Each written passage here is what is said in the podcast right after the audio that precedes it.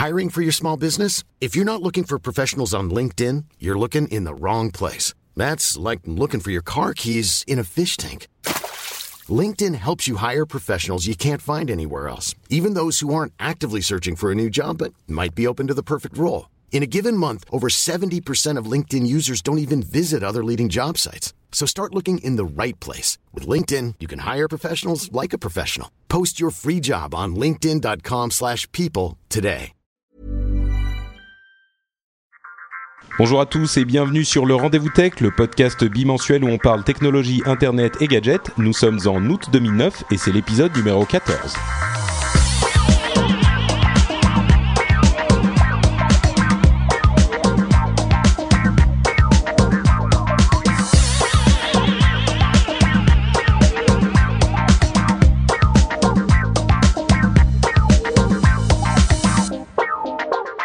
Bonjour à tous, je suis Patrick Béja, vous êtes sur le Rendez-vous Tech, le podcast où on parle de toute l'actualité technologique, internet, euh, gadgets, euh, toutes ces choses-là. Aujourd'hui, on va parler de la love story Yahoo Microsoft qui se concrétise enfin, de Apple, de d'open source, de toutes sortes de petites choses super intéressantes. Je pense qu'on va avoir un bel épisode aujourd'hui et d'autant plus que c'est l'épisode classique avec euh, Jeff et Yann. Yann, comme d'habitude, qui nous rejoint sur Skype. Tu vas bien?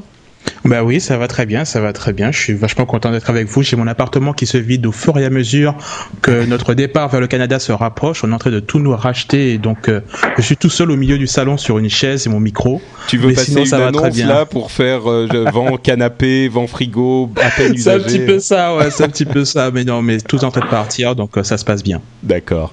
Et de l'autre côté du téléphone, on a littéralement quelqu'un au téléphone, c'est Jeff qui, à quelques centaines de kilomètres à peine, réussit à avoir une connexion euh, moins bonne que depuis la, la Silicon Valley grâce à notre technologie française. Exactement.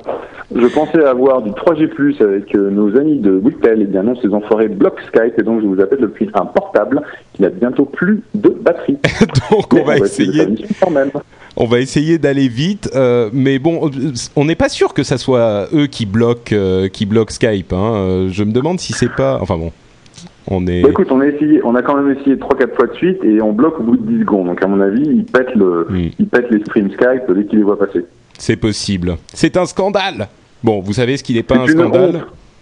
Ouais, non, mais ceci dit, on rigole, mais c'est vrai Que que fait la euh, SPC c'est- vrai que quand même, tu, as une super connexion quand tu es à 10 000 km, et là, euh, bref.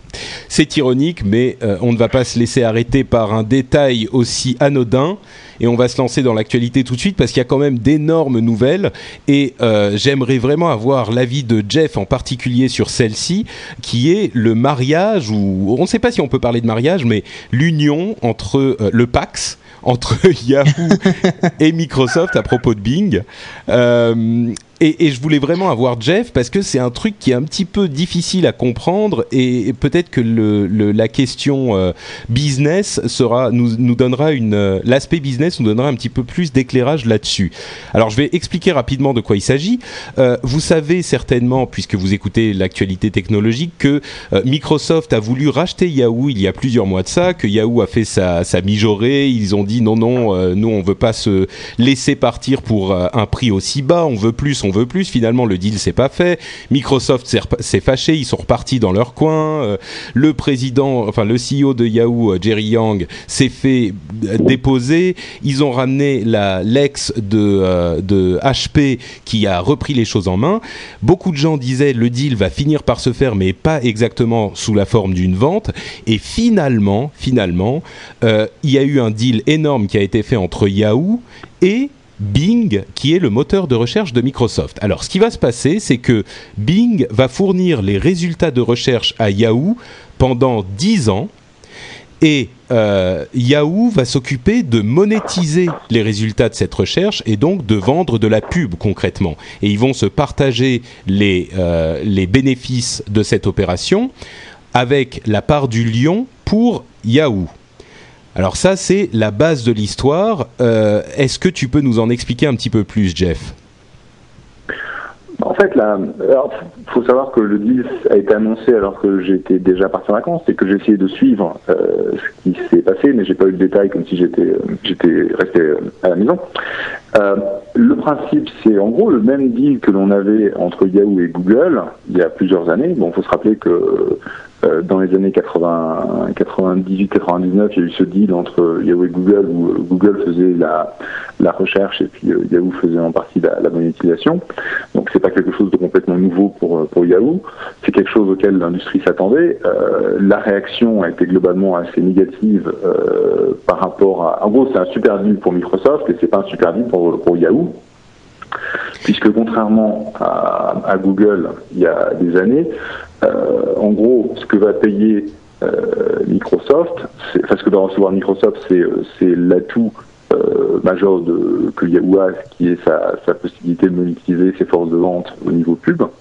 Mais Microsoft ne va pas payer un premium pour, euh, pour avoir accès à ces forces de vente. En gros, ils vont payer en fonction du trafic. Oui, mais ils vont quand même. Problème, Yahoo récupère quand même sur les 10 ans, euh, en moyenne, 88% euh, du business, ce qui est, ce qui est énorme. 80, 88% du, business, du trafic qu'ils voient, c'est-à-dire que c'est par rapport à leur trafic à eux. Il faut pas savoir, faut pas se, faut, faut se rappeler que Bing est en train d'être en compétition avec, euh, Yahoo et que là où le deal fait mal à Yahoo, c'est si jamais c'est de la pub Yahoo qui est vendue sur le site Microsoft à partir de Bing, il voit aucun, il, va, voit aucune partie du revenu. Donc, si tu vois en fait les différentes dissections du deal qui ont été faites, euh, que ce soit par euh, Henry Blodgett ou euh, certains analystes dans le monde du search, ils vont te dire que bah, si Bing réussit à, se, à se déployer à gagner de la part de marché, en fait, c'est quelque chose qui va vraiment pénaliser Yahoo. Et c'est pour ça qu'en fait, euh, Yahoo a été assez puni au niveau, de, au niveau du marché. Parce que oui, parce que leur action, leur action s'est effondrée quand le deal a été annoncé. Hein. Bah oui, on considère que c'est en gros Yahoo qui, euh, qui vend une partie euh, de ses, de ses assets euh, sans en avoir l'avantage. En gros, ce que le marché aurait voulu voir, c'est un paiement euh, immédiat de, de, Microsoft de quelques centaines de millions, voire milliards de dollars, euh, qui, qui, sera en fait un revenu garanti. Et en fait, il n'y a strictement aucune garantie au niveau du revenu.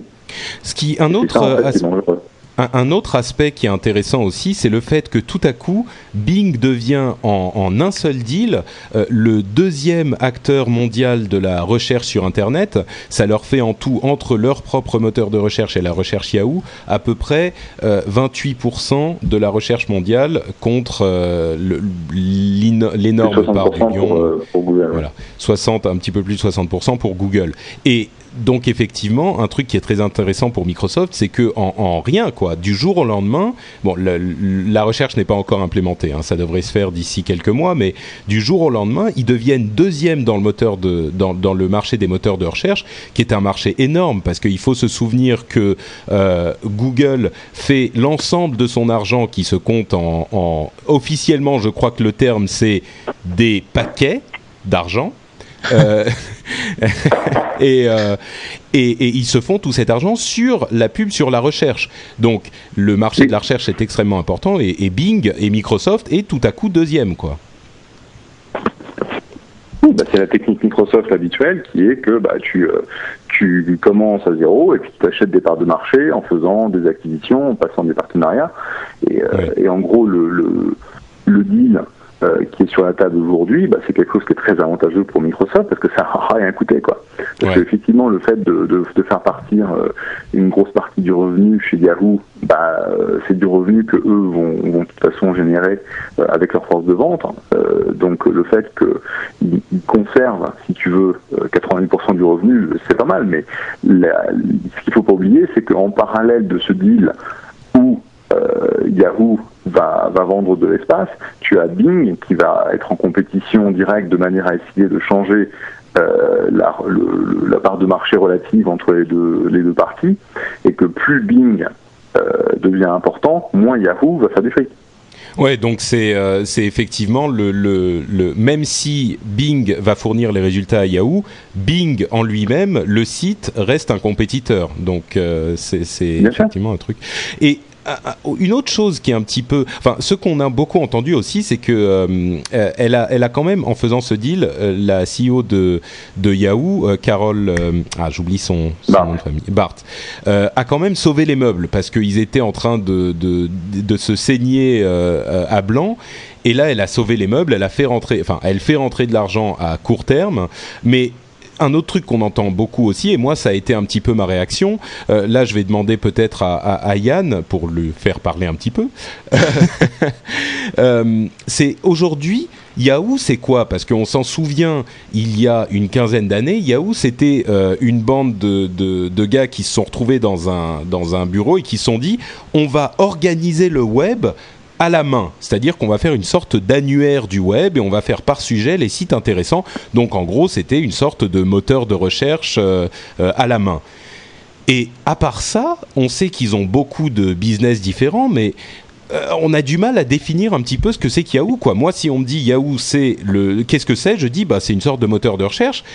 Et si c'est Bing qui fournit le moteur de recherche, bah, il reste quoi? C'est une sorte de coquille vide? Ils font du contenu? Ils font. Qu'est-ce qu'ils font chez Yahoo en fait? Bah, écoute, moi, euh, je, je pourrais pas répondre directement à ta question pour la simple et bonne raison que ça doit faire au moins 3 ou 4 ans que je suis pas allé sur le site de Yahoo, euh, si ce n'est pour pouvoir jouer avec leur outil de gestion de flux RSS, là, le Yahoo Pipes, dont j'avais parlé une fois. Euh, mais par contre, juste pour, pour revenir sur ce qui a été dit, je pense que, enfin, Jeff l'a dit tout à l'heure, que c'est un deal qui avait déjà été fait entre Yahoo et Google il y a à peu près 6-7 ans, enfin plutôt 9-10 ans c'est pas, mais voyons, ça a amené Google justement. Oui, voilà, et ça, ça, ça, a propulsé Google là où il est aujourd'hui. Mais en même temps, euh, la situation n'est pas du tout comparable, en mon sens, dans, dans le sens où à l'époque, c'est-à-dire en, en, l'an 2000, Yahoo avait vraiment pignon sur rue en ce qui concerne les moteurs de recherche, et, et Google avait vraiment tout à gagner. Il gagnait une forte exposition. Aujourd'hui, Yahoo récolte un petit peu les miettes de, de, de, de enfin pas les miettes, puisque tu, tu disais tout à l'heure 24 ou 28%, je sais plus. Mais non, 88 sur le total. Euh, c'est voilà. Mais mais euh, mais en, en termes d'exposition, euh, l'exposition que va gagner euh, Microsoft avec son moteur Bing n'est en rien comparable à ce que Google gagnait avec l'exposition Yahoo. Et donc c'est pour ça que moi personnellement je trouve pas que ce soit un truc qui va changer la face du monde et qui peut vraiment inquiéter Google quoi. Enfin ok d'accord on a changé de, de, de moteur derrière, mais est-ce que c'est ça qui va faire les gens revenir sur Yahoo? Moi je te disais ça fait 3 à 4 ans que je suis pas allé sur Yahoo et c'est pas parce que derrière ils ont changé le capot que le moteur qui est sous le capot que je vais me rediriger vers Yahoo. Non, honnêtement. Oui, mais ça c'est pour, pour, moi c'est pas ça la question. Enfin, si tu veux Yahoo pour moi c'est une tu, tu, as tout à fait raison Patrick. Euh, depuis bien longtemps Yahoo a perdu euh, le, sens d'identité principale qui est bah ok c'est quoi Yahoo en fait. ils ont essayé d'être compétitifs sur euh, différents, enfin sur dix domaines différents, que ce soit le mail, que ce soit le portail. Ceci dit, il faut, il faut, il faut dire que sur le mail, euh, ils ont une part de marché monstrueuse. Hein. Yahoo Mail est un, est un des, des fournisseurs de mail euh, les plus importants au monde. Donc euh, ça, c'est quand même un, truc qu'ils ont réussi. Hmm. Je, je, vois que c'est le plus gros. Mais aujourd'hui, si tu veux, si tu demandes à quelqu'un c'est quoi Yahoo pour toi? Effectivement, s'ils sont utilisateurs du mail, ils vont dire bah, c'est mon mail. s'ils vont, moi j'étais un utilisateur, un utilisateur de Yahoo jusqu'au moment où je suis passé sur NetVibes. Et en fait, le jour où je suis passé sur NetVibes, je me suis rendu compte que le lendemain, si Yahoo crevait, je me rendrais même pas compte. C'est-à-dire que j'avais petit à petit éliminé de mon utilisation personnelle l'ensemble des services de Yahoo. Et ça, pour une pour le, la première entité Internet du monde avec euh, plus de 500 millions d'uniques euh, mensuels, euh, c'est quelque chose d'absolument affreux parce que ça veut dire que tu as une, grosse partie des services Internet qui ont, qui ont disparu en termes d'usage de ton de ton, jardin, si tu veux. Et euh, je pense qu'aujourd'hui, ils ont vraiment du mal à essayer de recréer une mission interne pour dire, bah voilà, Yahoo, c'est ça ou ça ou ça. Il faut qu'ils choisissent. Et aujourd'hui, je pense que ils ont clairement eu marché un signal, c'est que bah, nous, c'est pas Search, hein, parce qu'on l'a filé à Microsoft. oui, c'est sûr. Bon, il y a aussi euh, le. J'écoutais le, This Week in Tech euh, de la semaine dernière euh, avec.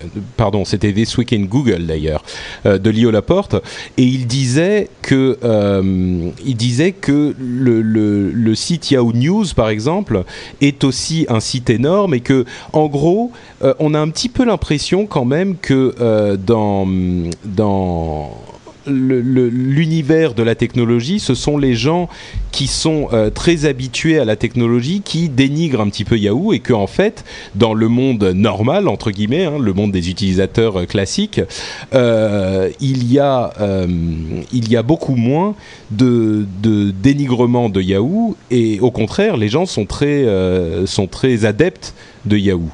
Donc euh, bon, peut-être que peut-être qu'on se qu'on voit ça nous de notre côté en tant que euh, gros euh, que gros consommateurs des technologies web.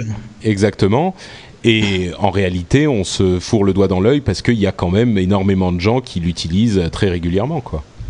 Ah, peut-être, peut-être. Bon, en tout cas, c'est effectivement un, deal qui a laissé les, beaucoup de gens perplexes et euh, on verra, euh, on verra ce que ça donne d'ici quelques mois ou un ou deux ans pour. Euh, pour... Et je suis désolé, en fait, je suis en train de me perdre dans mes explications. Je vais, je vais vous expliquer. C'est ça qui est merveilleux sur sur Internet avec les podcasts, c'est que on a une, on peut expliquer aux gens ce qu'on fait. On n'est pas euh, à la radio en train de d'être super sérieux. En fait, euh, je surveille en même temps, comme on est sur Skype avec Skype euh, Out.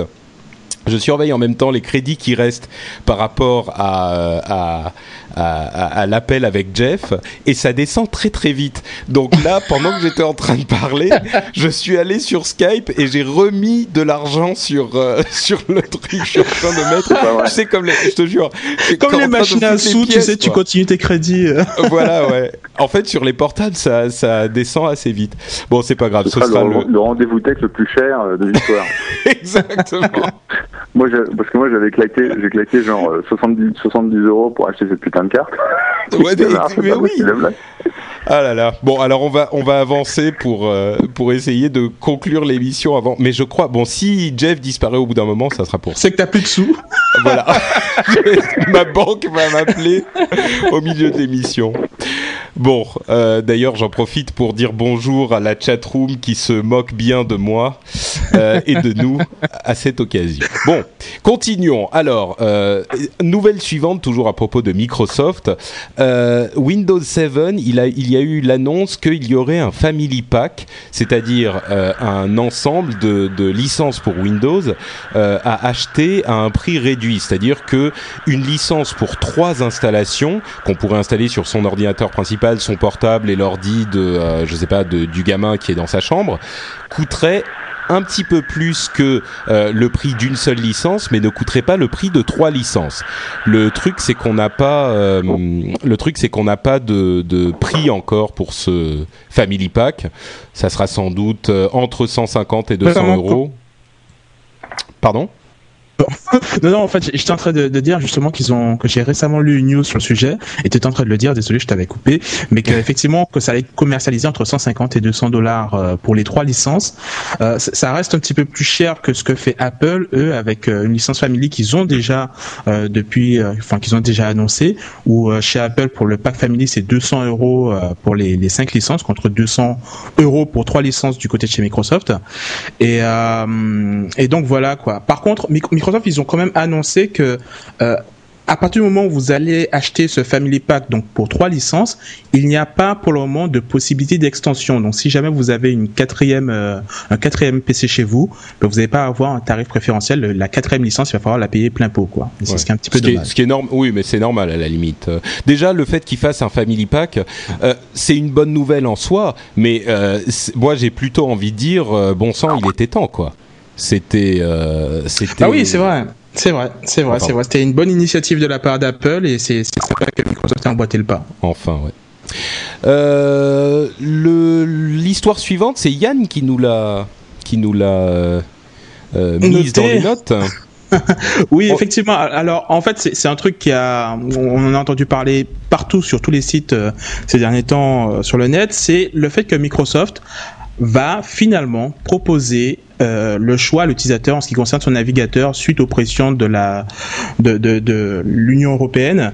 Euh, où globalement, il y a eu plusieurs épisodes. Hein. Au début, ils ont dit non non pas question, et puis finalement, ben, on enlève carrément euh, le navigateur du, de l'OS, et finalement ils ont capitulé et vont permettre aux utilisateurs de choisir leur navigateur. Et en plus, ça va être euh, rétroactif, ce qui signifie que même sur Windows XP et Windows Vista, on va avoir via un patch qui va être publié le choix entre différents navigateurs et donc euh, bah, ça c'est bah, pour euh, c'est pour ces histoires de euh, de, de, monopole hein, que Opera bah, principalement menait la charge eh, exactement exactement en fait c'est Opera enfin l'éditeur Opera qui était à l'initiative de tout ce mouvement où il voulait absolument ouais. d'ailleurs je t'interromps une seconde pour quoi. expliquer pour expliquer aux gens qui ne connaissent certainement pas Opera ce qu'est Opera en fait c'est un navigateur internet comme Internet Explorer Firefox ou euh, ou Chrome, dont on vous parle souvent.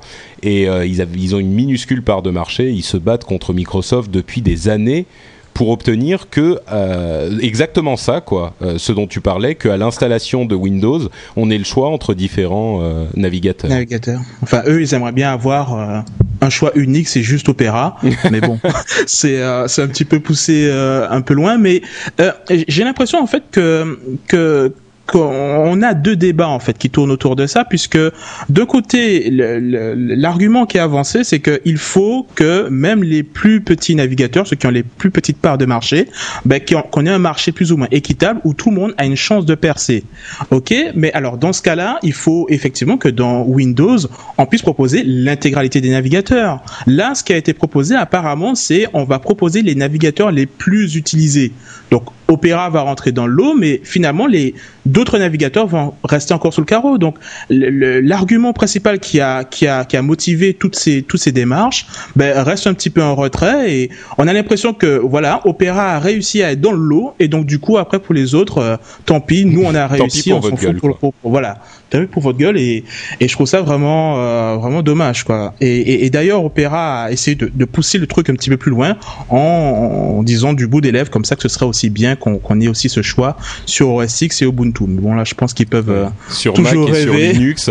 Non mais ce qui est marrant c'est que tu leur donnes tu leur donnes ça ils prennent ça quoi chez Opera exactement. en, en, théorie bon pourquoi pas euh, avoir plusieurs navigateurs à installer à la, à la base euh, devant quand tu installes Windows pourquoi pas et ce, choix est certainement meilleur que celui dont on avait entendu parler euh, à l'époque, enfin à l'époque, je veux dire il y a deux semaines ou trois semaines, quand on a dit qu'il n'y aurait carrément pas de navigateur du tout sur Windows. C'était ridicule.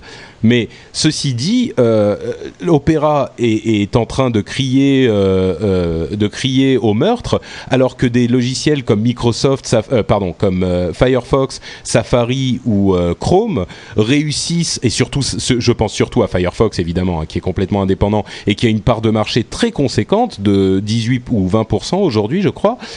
donc c'est possible de prendre une part de marché. Alors, est-ce que c'est vraiment justifiable le, cet argument d'Opéra? Je sens Jeff qui veut faire une euh, intervention. Non, bah Opéra, si tu veux, enfin, Opéra, ça reste un, un, navigateur unique qui a été, euh, qui a eu pas mal de succès sur les, euh, euh, sur les téléphones portables euh, de troisième zone. Mais bon, je veux dire, euh, personnellement, je connais personne. Enfin, c'est vrai qu'en Silicon Valley, tout le monde est euh, sur Firefox. Mais euh, bon, je veux dire, il y a Firefox, il y a AI, ça c'est le choix. Quoi. Après, si quelqu'un veut, veut, utiliser Safari, bon, ok. si quelqu'un veut utiliser Opera, ok. Et je pense que c'est bien que si c'est ton choix, tu puisses le, y accéder facilement. Mais cette, cette clownerie où, ouais, il faut que l'utilisateur ait le choix, et donc il faut qu'il y ait de preload, etc., c'est un peu ils ont quand même poussé le vice jusqu'à demander euh, que lors de l'installation, euh, enfin lors du choix au moment de l'installation de Windows, on ne voit pas les icônes des différents navigateurs et uniquement le nom, parce que si on voit les icônes, les gens associent intuitivement le E de Internet Explorer à Internet et donc ils vont cliquer là-dessus. Euh, y a ah ben ils avaient qu'à choisir un logo euh, plus intéressant, voilà. Hein. Mais pendant, pendant qu'on qu qu raconte ça, je suis en train de regarder rapidement sur internet Netscape et je vois qu que ce truc est encore vivant, quoi. Je me demande ouais, s'il ouais, fera ouais. partie du, qui fera partie du lot.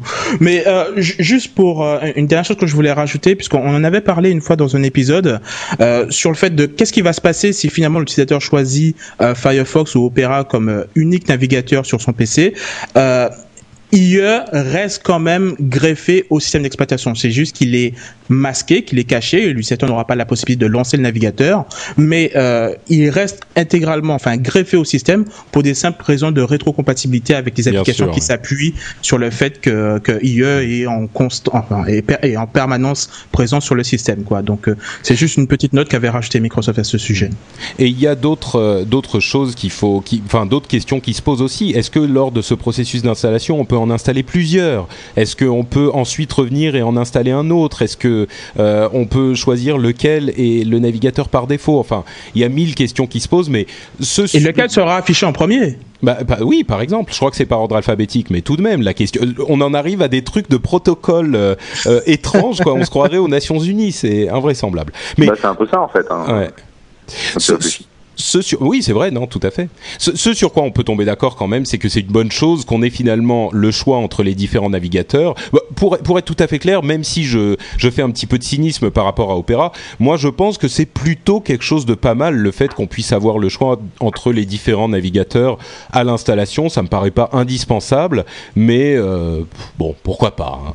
Mais euh, c'est certainement une meilleure solution que le fait de ne pas avoir de navigateur, euh, de navigateur du tout. Du tout, ouais, tout à fait une euh, info qui est tombée il y a une dizaine de jours sur les, les, le marché de, des ordinateurs personnels, donc des PC, des ordinateurs tout court.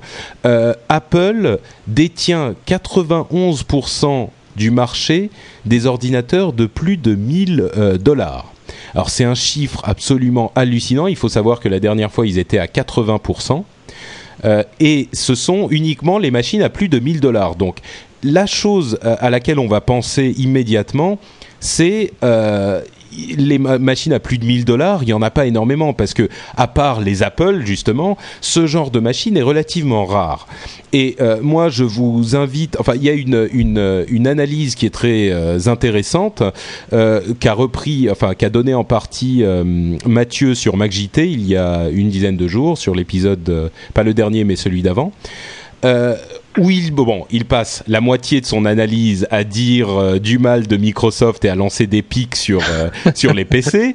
Euh, ça, on a l'habitude. De toute façon, moi, maintenant, quand j'écoute MacJT, je pars du principe que la moitié, ça va être un truc que je dois, que je dois bloquer parce que c'est destiné ah, au public, au public de, de, fans de Mac. Donc ça, je, je pars de ce principe. Mais, Un jour, il va rentrer chez lui, Mathieu, il va se faire buter, il va pas comprendre pourquoi. c'est plus des pics, c'est des fourches qu'il envoie. C'est du n'importe quoi. Enfin bon, je te laisse continuer. Mais ceci dit, hormis, ce, euh, hormis ces, pics dont on a désormais l'habitude, euh, il a dit des choses très intéressantes et il a fait remarquer notamment que le marché des ordinateurs, euh, des ordinateurs personnels bon marché ne génère quasiment aucune marge. Il y a une tranche entre les ordinateurs bon marché et les ordinateurs euh, premium euh, qui ont une marge raisonnable et il y a surtout ensuite cette marge des ordinateurs, enfin cette tranche des ordinateurs au-dessus de 1000 dollars qui est la, la tranche dans laquelle l'argent est vraiment là. Les marges sont importantes et les constructeurs se font vraiment de l'argent. Il faut savoir que des constructeurs comme Dell, par exemple, ne se font rien du tout, voire même perdre de l'argent sur les petites machines que vous allez acheter à 200, à, 300, 400 euros. Euh, c'est des produits d'appel qui ne génèrent aucune marge. Donc la, le véritable argent se fait sur les machines beaucoup plus chères. Et Apple qui, euh, euh, détient 91% de ce marché où est véritablement l'argent, euh, quoi qu'on pense de la société, c'est un tour de force assez extraordinaire et on comprend beaucoup mieux l'approche d'Apple, de, Steve Jobs et de, de designers comme Jonathan Ive et de, la, culture corporate d'Apple quand, on a ces données en main. Et c'est tout à fait vrai que c'est la manière la plus lucrative de voir le le, marché de l'ordinateur. Je pense qu'un chiffre clé intéressant sur, sur Apple, globalement, sur, sur, son, sur sa ligne de produits, c'est que c'est une boîte qui fait 30 milliards de dollars, enfin plus de 30 milliards de dollars, et qui a en gros moins de, ou à peu près 30 lignes de produits, ou 30 produits phares.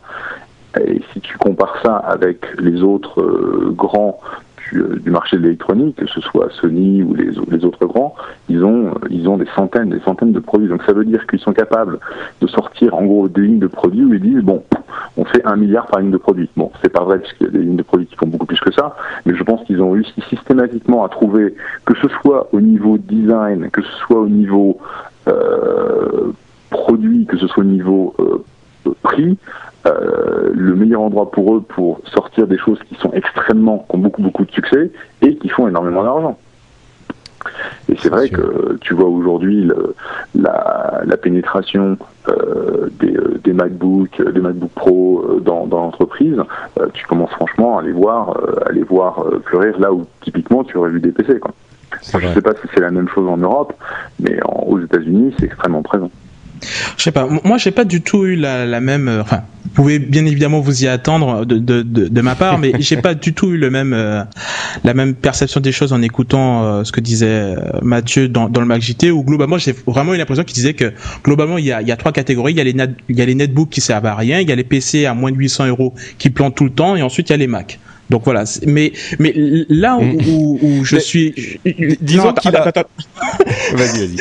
Non, enfin là où je, là où ce, ce que, dont je suis persuadé, c'est que tôt ou tard, euh, Apple va rentrer dans la cour des netbooks. Moi, j'en suis persuadé. Après ça, c'est c'est juste mon mon point de vue, et et, et je suis sûr qu'on va être témoin une fois encore d'un de ces retournements de veste éclairs légendaires de la communauté Apple, un petit peu de, la même façon où euh, ils, étaient toujours euh, en train de défendre PowerPC, PowerPC, PowerPC et cracher sur du Intel. Et le jour où ils ont basculé sur Intel, tout le monde a dit waouh génial, Intel c'est les meilleurs processeurs au monde.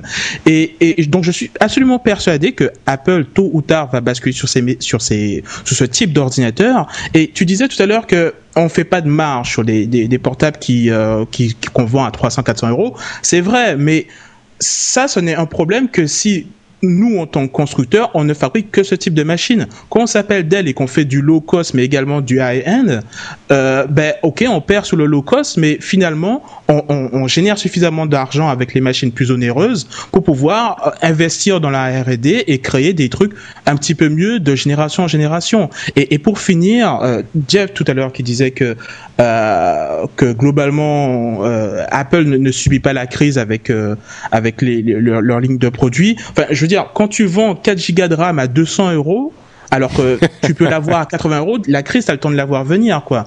Enfin, je, quand, quand, quand on s'extasie comme ça en disant que Apple, euh, ils font des produits géniaux et que c'est par leur qualité qu'ils sont devant tout le monde, je pense que je pense que c'est pas forcément vrai. Quand on voit les 91% de, de, de, de, 91% du marché des ordinateurs plus de, de 1000 dollars qui sont détenus par Apple, je sais pas si dans l'eau on compte l'énorme majorité des gens qui conçoivent leur ordinateur eux-mêmes. Il y a plein de gens qui voilà qui vont pas acheter un ouais, ordinateur. Majorité, je crois que je crois que genre qui va aller chez euh, chez bah, à Paris, il y a le, le quartier des Chinois où on va acheter les les produits, euh, enfin les pièces détachées soi-même. Si tu penses que c'est l'immense majorité, je crois que tu te trompes, tu te fourres quand même un peu le loi dans l'œil. La plupart des gens ne vont pas chez les Chinois acheter leur machine. Bon, Peut-être que énorme majorité c'est un peu fort, ok? Je je je. je... Ah. T'es un petit peu coupé. Euh, dans la chat room, il y en a qui sont qui te soutiennent. et il y a Mathieu qui est dans la chat room aussi. Euh, on lui envoie un, un, un, petit une petite bise au passage. Et moi, pour bah, c'est bien, on a entendu aussi le l'avis euh, contraire, celui de Yann qui est toujours prêt à prendre le à prendre le l'argument en route. Moi, pour conclure cette partie, je vais montrer à la chat room mon nouvel iPhone mon iPhone 3GS que j'ai acheté il y a une semaine, que j'ai enfin réussi à trouver. Je me plaignais sur Twitter qu'il était disponible nulle part parce qu'il est en rupture absolument partout. Et, euh, et j'ai enfin réussi à le trouver et je peux t'assurer que je n'en, je n'en changerai pour rien au monde.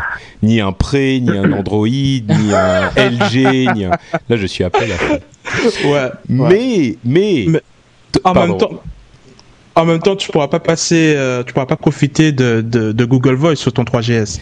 Exactement, tout n'est pas rose dans le monde de, de, de l'Apple Phone, de l'iPhone. Euh, c'est l'une des histoires. Tout à fait. parce que euh, Apple a rejeté l'application Google Voice euh, qui avait été développée euh, pour l'App Store, donc pour l'iPhone. Comme vous le savez, Google Voice c'est ce service qui permet d'unifier tous vos numéros de téléphone en un seul et de les gérer de manière comme des emails et comme des, avec des redirections, etc. On vous en avait déjà parlé.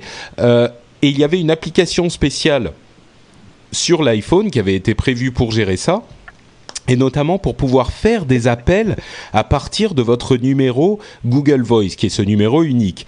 Et Apple on, alors on ne sait pas très bien si c'est Apple ou Apple et AT&T ou Apple tout seul.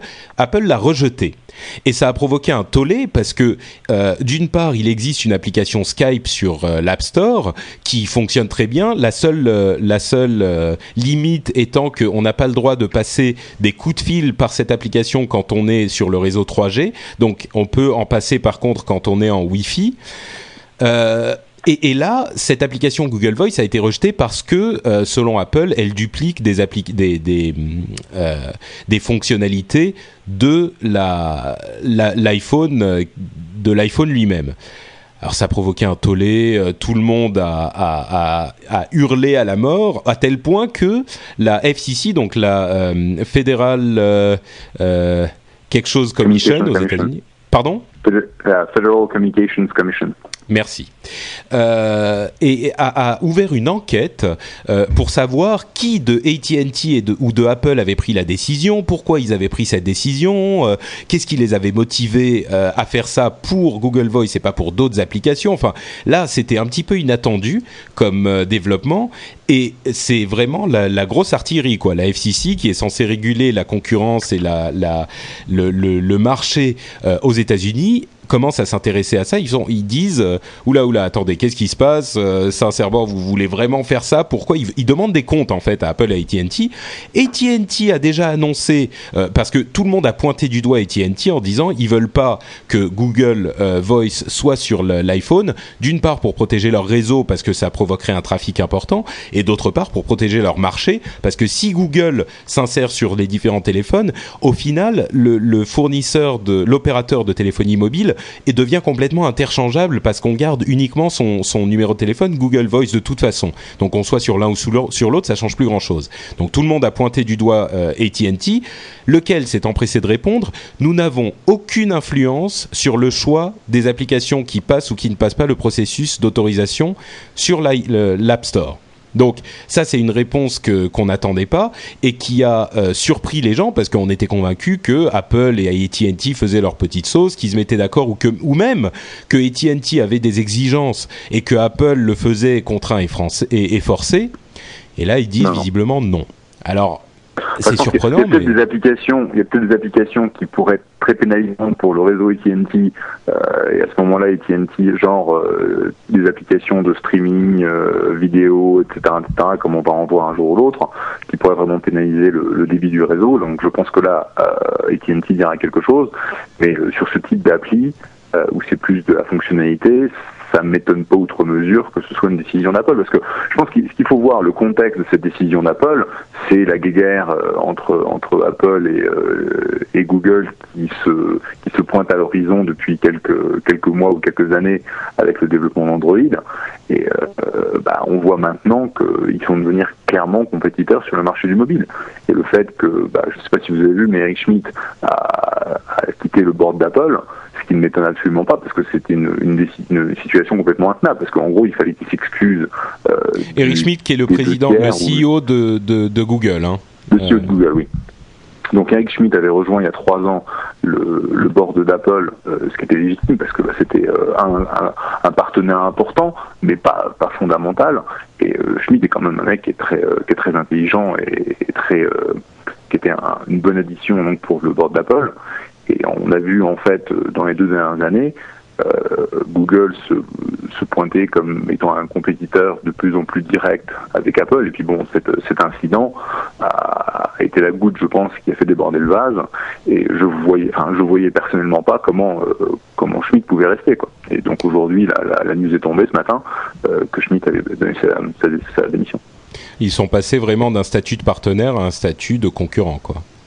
Euh, mais alors, vous, vous, voyez comment la, la, suite de cette affaire? Est-ce que Google va faire trois modifications et ils vont finir par être acceptés sur l'App Store? Ou est-ce que euh, Apple peut continuer à dicter les règles? Enfin, en théorie, ils pourraient, c'est leur App Store, ils font ce qu'ils veulent, mais est-ce que c'est pas un petit peu anticoncurrentiel? Ou euh, est-ce qu'ils vont... Je sais pas, moi, moi, la première fois que j'ai lu cette news, j'ai eu l'impression que c'était un petit peu, enfin je m'y attendais quoi, je me disais c'est un petit peu comme descendre au McDo avec ta bouteille de coca, euh, c'est euh, ça, ça m'a l'air d'un prévisible, à, enfin on pouvait pas on pouvait pas ne, ne, pas avoir un doute quoi.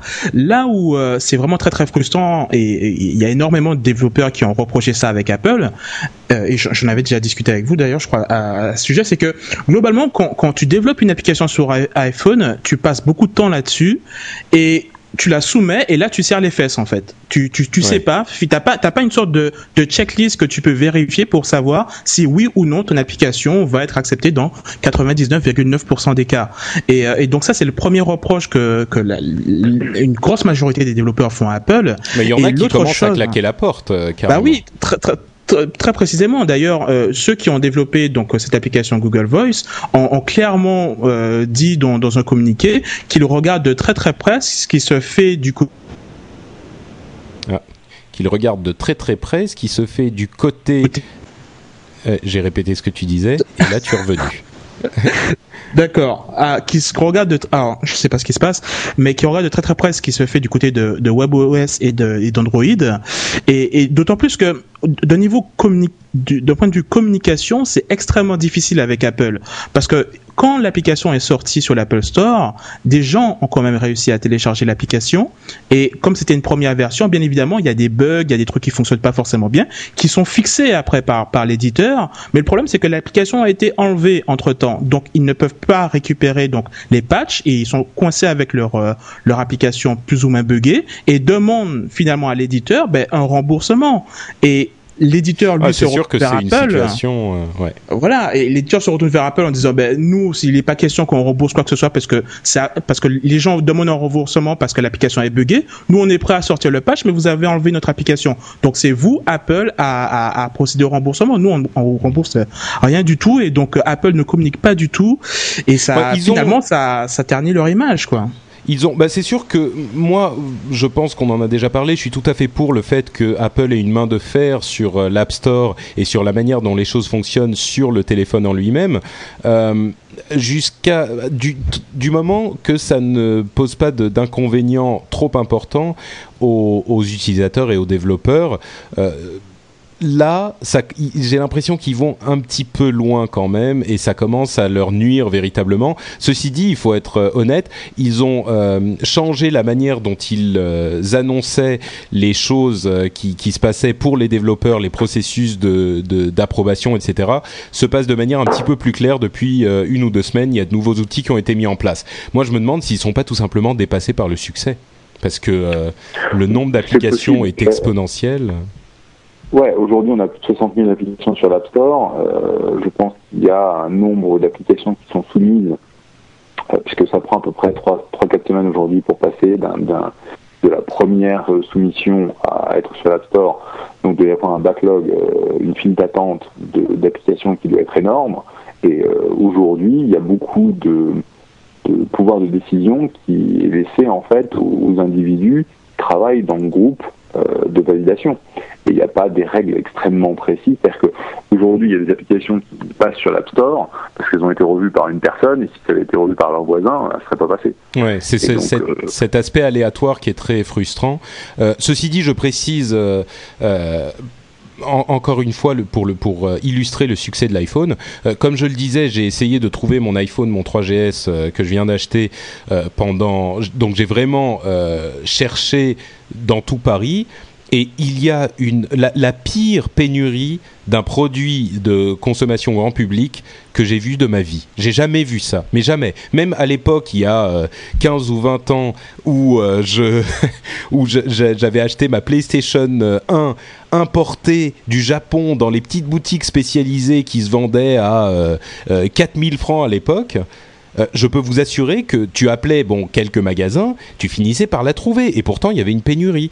Euh, là, c'est invraisemblable. Les gens reçoivent 50 coups de fil par, euh, par jour et ils en reçoivent, genre une boutique Bouygues Télécom en reçoit un lot de 3 toutes les deux semaines et ils reçoivent 30 ou 40 coups de fil par jour. C'est incroyable. Et ce succès, qui était, on l'avait déjà dit, inattendu pour euh, ce 3GS, qui est qu'une euh, mise à jour mineure du, du de l'appareil 3G, est, est, vraiment inattendu. Donc, dans cette configuration, peut-être qu'effectivement Apple, qui, on le rappelait tout à l'heure, est finalement une structure relativement modeste avec une petite quantité de produits.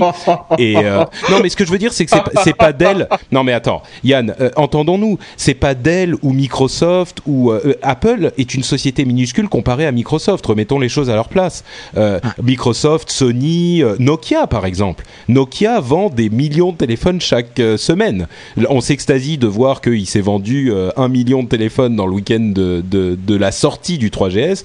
Euh, Nokia en vend 40 en, en 3 minutes, quoi. Bon, j'exagère, mais donc ce que je veux dire, c'est que peut-être que il faut prendre le temps de mettre les choses en place pour gérer des telles quantités et que ce genre de choses se fait plus lentement qu'on l'imagine. Tu peux pas claquer des doigts et et c'est vrai, mais je pense que la, le fait que Google Voice ait été euh, rejeté est une décision complètement politique et qui n'a pas. Ah, c'est une sacrée coïncidence. Nous sommes, nous sommes, nous sommes un clampin euh, euh, de troisième de troisième degré qui avait rejeté l'application sans penser aux conséquences politiques et que c'est en fait une une vraie décision politique qui a été prise à mon avis par Jobs euh, lui-même.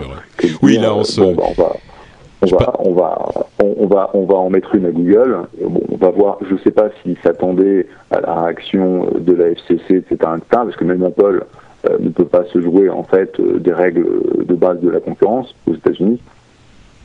Cela dit, ça peut prendre des années à être, à être réglé. Euh, non, mais c'est quand même un coup de semonce fort. Ouais. Bon, euh, j'ai effectivement, je suis parti dans une tangente sur la popularité de l'iPhone parce que j'étais frustré par mes, mes expériences euh, pour en, pour en trouver un sur Paris, mais c'est sûr que dans le cas de Google Voice, il n'y a pas de, a pas de doute là-dessus. C'était vraiment une décision politique. Euh... Mais il faut voir, faut voir aussi. Enfin, je pense qu'il y a, y, a, y a y a vraiment les deux côtés euh, de, de, de, la, de la barrière ou de, ou de la frontière que tu dois voir.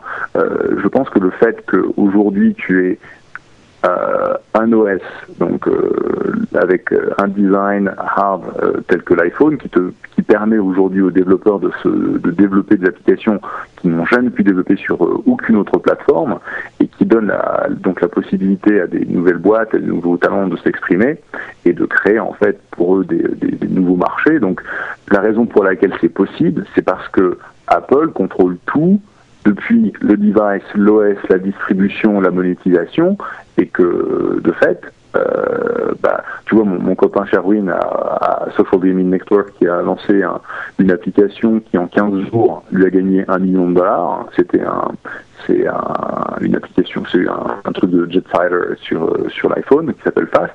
Et le mec, il a fait en 16 jours un million de dollars. Bah, jamais, au grand jamais, il aurait fait un million de dollars sur une autre plateforme. Donc, la raison pour laquelle tu peux avoir ce type de pénétration de marché et de, de, vitesse euh, bah, de, de, développement de, marché super rapide, c'est parce qu'Apple contrôle tout.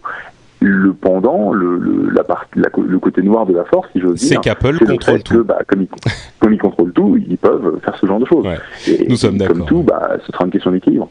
Ouais. Tout à fait, oui. Je pense que tu as bien résumé la situation. Euh, et on peut passer à une autre information qui est la, vulnérabilité SMS de l'iPhone qui a été révélée à la euh, Black Hat euh, Conference, qui est une conférence de pirates euh, cette semaine. C'était une vulnérabilité qui faisait que avec un, un, en envoyant un SMS à quelqu'un, euh, un SMS de pirate en fait, on pouvait, euh, j'aime bien comment je dis ça, un SMS de pirate, c'est vraiment le, le, truc qui ne veut rien dire. Un, un, SMS, euh, de, un SMS qui contenait du, du, un logiciel. Euh, Ready to pop the question? The jewelers at BlueNile.com have got sparkle down to a science with beautiful lab-grown diamonds worthy of your most brilliant moments. Their lab grown diamonds are independently graded and guaranteed identical to natural diamonds, and they're ready to ship to your door. Go to Bluenile.com and use promo code LISTEN to get $50 off your purchase of $500 or more. That's code LISTEN at Bluenile.com for $50 off. Bluenile.com code LISTEN. Hiring for your small business? If you're not looking for professionals on LinkedIn, you're looking in the wrong place. That's like looking for your car keys in a fish tank. LinkedIn helps you hire professionals you can't find anywhere else, even those who aren't actively searching for a new job but might be open to the perfect role. In a given month, over 70% of LinkedIn users don't even visit other leading job sites. So start looking in the right place. With LinkedIn, you can hire professionals like a professional. Post your free job on linkedin.com/people slash people today. Euh, euh, pirate qui permettait de prendre le contrôle de votre iPhone, mais complètement. C'est-à-dire que ça vous permettait de euh, téléphoner, de d'envoyer d'autres SMS pour infecter d'autres personnes, de prendre des photos, enfin vraiment de prendre le contrôle totalement. Et ça a fait beaucoup de bruit pendant la semaine dernière parce que justement c'était la, la peste noire parce que si quelqu'un en avait un, ça, ce logiciel, enfin ce virus en quelque sorte euh, permettait d'appeler tous les contacts et d'envoyer des SMS à tous ces contacts pour les infecter à leur, tour. On imaginait le scénario catastrophe en, quelques jours qui aurait envahi la Terre. Et ce qui n'était pas un scénario catastrophe euh, fantaisiste, ça aurait pu arriver effectivement. Euh, parce que la seule solution quand on avait été infecté, c'était d'éteindre son ordinateur. Enfin, d'éteindre, pardon, son, son iPhone. Donc, euh, on imaginait la fin du monde. Dans, après les quelques. Je sais après pas dans quel monde tu jours. vis, Patrick, mais, Un, un mais je me monde- demande si Oh, vas-y. Pardon. Non, bon, enfin bref, vous comprenez ce que je veux dire. Euh, et finalement, en fait, il y a eu une, une. euh, le, problème, c'est que les gens qui avaient découvert cette vulnérabilité avaient annoncé qu'elle était également, qu'elle affectait énormément de téléphones, de smartphones, comme le Pré et Android, mais évidemment l'iPhone était la première cible. Et ils avaient prévenu Apple, et Apple n'avait pas répondu. Ils avaient prévenu il y a plusieurs semaines Apple. Ils avaient demandé, ils leur avaient dit, ils avaient dit attention, on va finir par en parler. Finalement, ils en parlaient.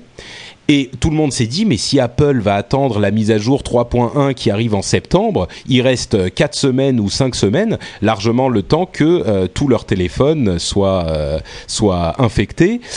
Et en fait, Apple a réagi finalement euh, quand il fallait, c'est-à-dire il y a une semaine, ils ont sorti un nouveau, même pas, il y a deux jours, euh, au moment où on enregistre ce- ce- cette émission, ils ont sorti un mini patch euh, pour l'iPhone. Euh, on passe de la version 3.0 à la version 3.0.1.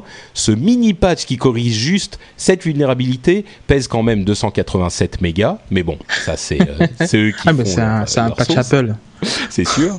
Euh, et donc ils ont corrigé la chose. Donc en fait, toute mon histoire dont je vous parle depuis à peu près 5 minutes sans m'a- sans m'arrêter euh, n'a plus aucun intérêt puisqu'Apple l'a corrigé. Bon, Mais, quand mais- même. mais en, mais en plus, en plus, c'est un un problème qui n'affecte pas juste l'iPhone, ça affecte euh, d'autres téléphones, le Pré Android aussi, je crois. Oui, et c'est ce que je a- disais. Et a priori, ça n'a pas encore été corrigé sur ces plateformes-là. Tout à Donc, fait. euh, Donc de là que c'est marrant cette situation en fait parce que de là que Apple était le euh, le le le comment dire les gens irresponsables qui ne corrigeaient pas le problème parce qu'ils ne répondaient à personne, tout à coup, en, en- en sortant cette mise à jour, ils sont devenus les seuls qui ont corrigé le, le- la faille et tous les autres sont encore vulnérables. Donc de là qu'on les pointait du doigt, tout à coup, c'est les seuls qui sont euh, qui ont qui ont fait ce qu'il fallait. C'est quand même marrant. Tu Euh, l'aimes ton 3GS. Hein? Bah, euh, écoute, faut être honnête. euh, Là, ils ont bien géré. Non, mais c'est vrai, c'est vrai, c'est vrai. Je suis bien content de l'avoir. oui, parce que ce qu'on ce qu'on ne dit pas dans toutes ces euh, C'est que j'ai un ces- iPhone et un Apple. iPhone et, et qu'il en est très content. Euh, Ouais. euh, Mathieu nous dit dans la chatroom que ça a utilisé une faille, mais il fallait une autre application qui n'existe pas qui envoie les données sur un serveur. Ce qu'il ne dit pas, c'est que l'application effectivement n'était pas encore écrite, mais que c'était justement d'ici quelques semaines qu'on craignait qu'elles arrivent parce que c'était pas super compliqué à écrire. Bref, tout ça n'a plus lieu d'être puisque la faille a été corrigée. Ceci dit, si vous avez un Android ou un, ou un Pré aux États-Unis, euh, faites attention. On- si vous recevez un SMS avec un seul caractère qui est un carré, éteignez votre téléphone. Sinon, comme on disait tout à l'heure, c'est la fin du monde. Ceci dit, euh, le monde va peut-être être changé avec toujours. On a énormément de choses sur Apple. hein, je vous avais prévenu. Avec la mise à jour 3.1 de l'iPhone, le monde va être transformé. N'est-ce pas Bah oui, oui, oui, tout à fait. Il y a quelque chose d'assez sympathique qui arrive sur euh, sur l'iPhone. Comme quoi, je n'ai pas que des choses méchantes à dire sur euh, le, le téléphone portable d'Apple. C'est la réalité augmentée qui va faire son apparition. Alors, c'est quoi la réalité augmentée? Bah, Globalement, il faut vous imaginer que vous portiez le casque de Master Chief. Vous savez, le, le gars de, du jeu vidéo euh, sur Xbox, le Halo. Là, en fait, c'est un truc qui, euh, quand vous allez mettre votre téléphone portable juste devant vous, bah, la caméra va automatiquement s'activer, ce qui fait que vous allez voir ce que filme la caméra, donc globalement ce qu'il y a derrière l'iPhone.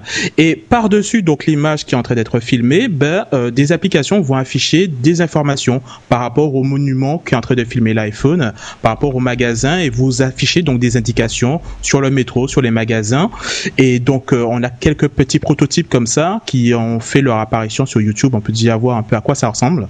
Euh, donc au début on pensait que c'était du fake parce qu'on a vraiment l'impression d'avoir fait un, un bond de, de 10 ans euh, dans le futur, mais en fait, il paraît que c'est vraiment très très réel et que ça arrive avec l'OS 3.1 de l'iPhone. Donc, euh, on va avoir de plus en plus d'informations, de, de- d'applications qui vont ben, vous afficher euh, en temps réel sur ce que vous visionnez avec votre iPhone, ben, des, informations en plus. Et ça peut être vraiment très très sympa. Par exemple, si vous avez un rendez-vous avec quelqu'un qui broadcast sa location, pour reprendre l'expression de, de Jeff, si vous avez rendez-vous avec quelqu'un dans un centre commercial qui broadcast sa location et que vous euh, cumulez, enfin que vous combinez ça avec ce truc de, de réalité augmentée, ben vous allez pouvoir retrouver cette personne-là avec un petit pointeur qui va s'afficher, euh, qui va se balader, un petit peu comme dans tous les FPS où on vous donne votre objectif, ben vous euh, vous suivez l'objectif qui se Moi, trouve je- être la personne avec qui vous avez rendez-vous. Moi, Donc je, ça peut donne l'image de, de Terminator en fait. C'est un truc, en fait, c'est comme les affichages tête haute que qu'ont les, les pilotes d'avion, genre de choses euh, Mhm. comme ça.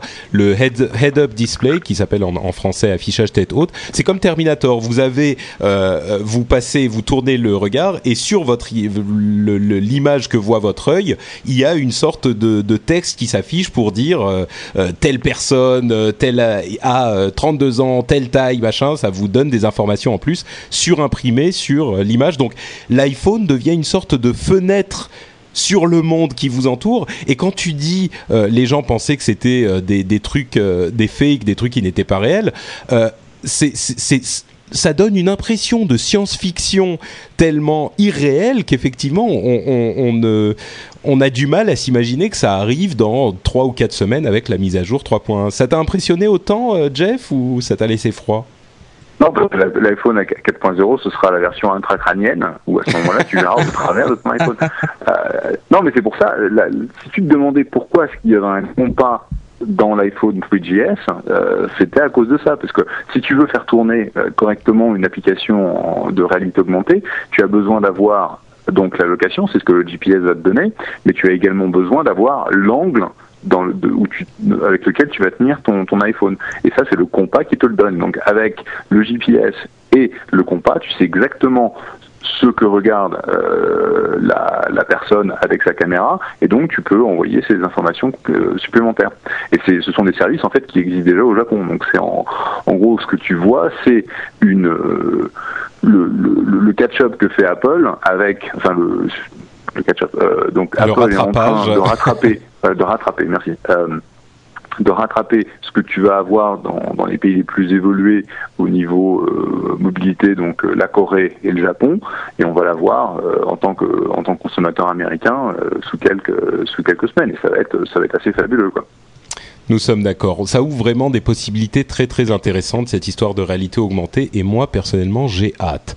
Euh, et si vous avez hâte de voir des produits Apple mais que vous n'avez pas d'argent pour vous les payer et pas d'amis riches, eh ben vous pourrez aller très bientôt.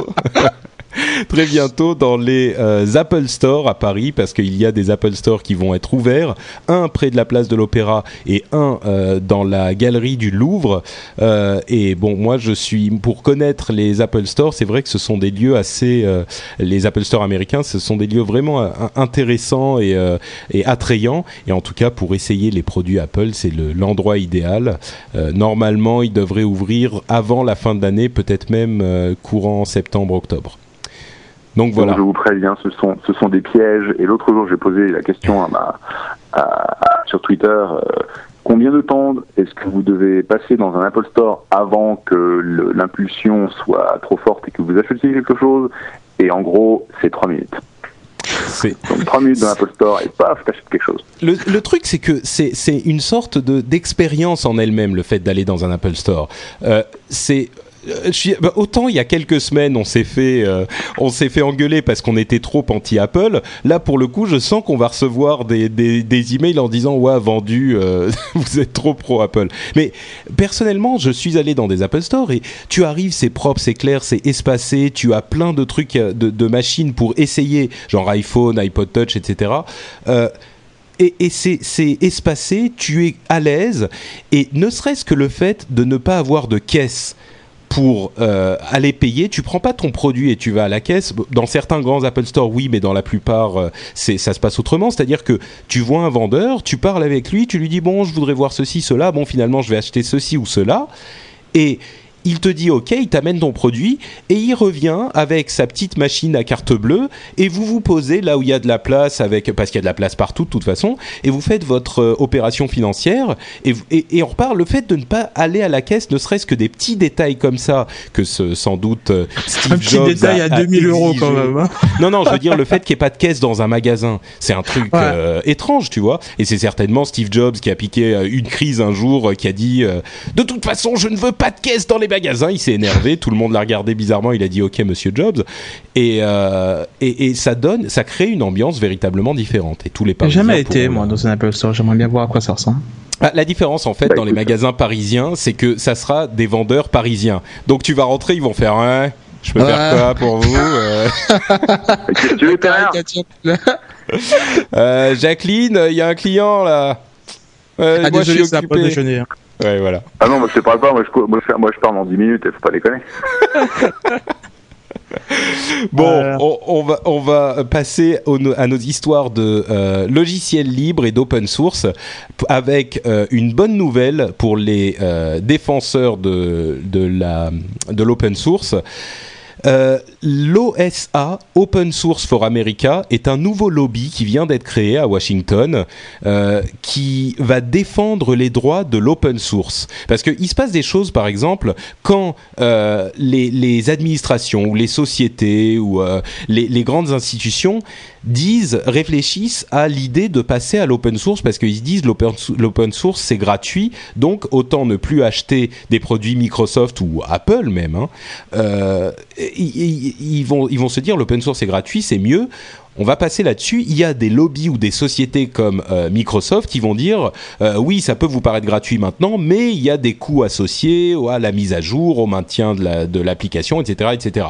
Et personne n'est là pour défendre l'open source parce qu'il n'y a pas une grosse organisation, un gros lobby euh, qui peut encapsuler les intérêts de l'open source. Et ben aujourd'hui, grâce à l'OSA, euh, il y aura une euh, voie pour défendre l'open source, à Washington, et je pense que c'est quelque chose de, vraiment nécessaire, et c'est une bonne chose que, que ça se fasse enfin. Euh, parce que, bon, pour tout un tas de raisons, l'open source a des avantages énormes et ça, ça pousse les, les grosses sociétés à rester sur leur, euh, euh, sur leur garde parce qu'il y a une concurrence réelle de l'open source de plus en plus aujourd'hui.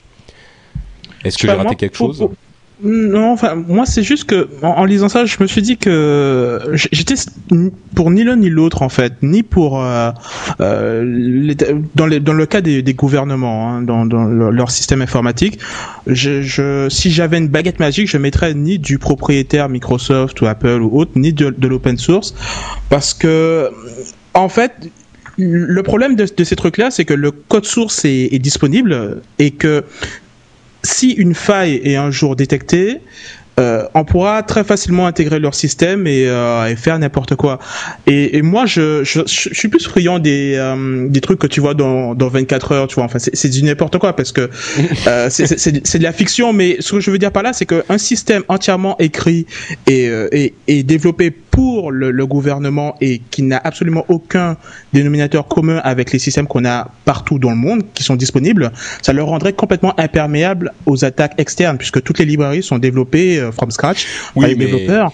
Là, Et là, donc, du bien. coup, c'est, euh, c'est, c'est- ça, ça, les rendrait vraiment très sécurisés. Si tu choisis un système Microsoft, ben, le jour où tu as une faille sur Microsoft qui a été trouvée, tu peux rentrer sur leur système. Par Ouais, Décidément.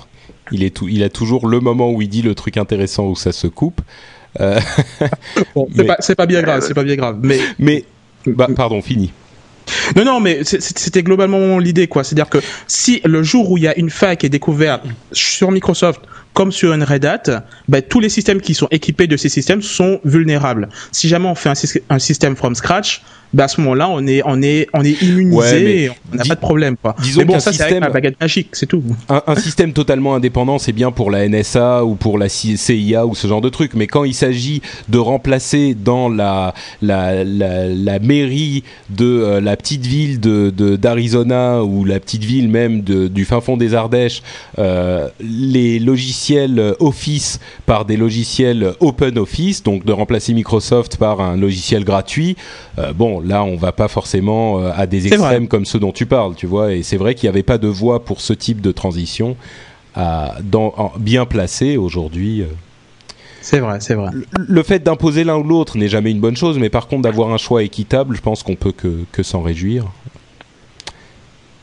Bon, je, je, je transitionne. non, non, mais je, je suis entièrement d'accord. D'accord.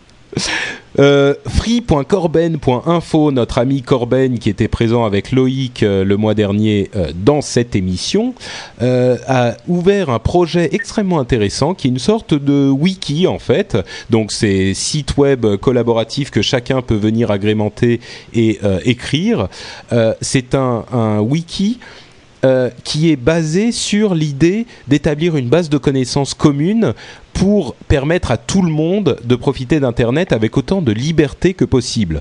Euh, en gros, ça va être euh, une, une, base d'informations de, pour des tutoriaux, des, des, des idées, des suggestions, des explications pour ne pas se faire piéger par. Euh, alors, il y a une euh, une composante anti-Adopi, euh, anti-Lopsy et ce genre de choses. on en a suffisamment parlé, donc vous, savez ce que nous nous en pensons.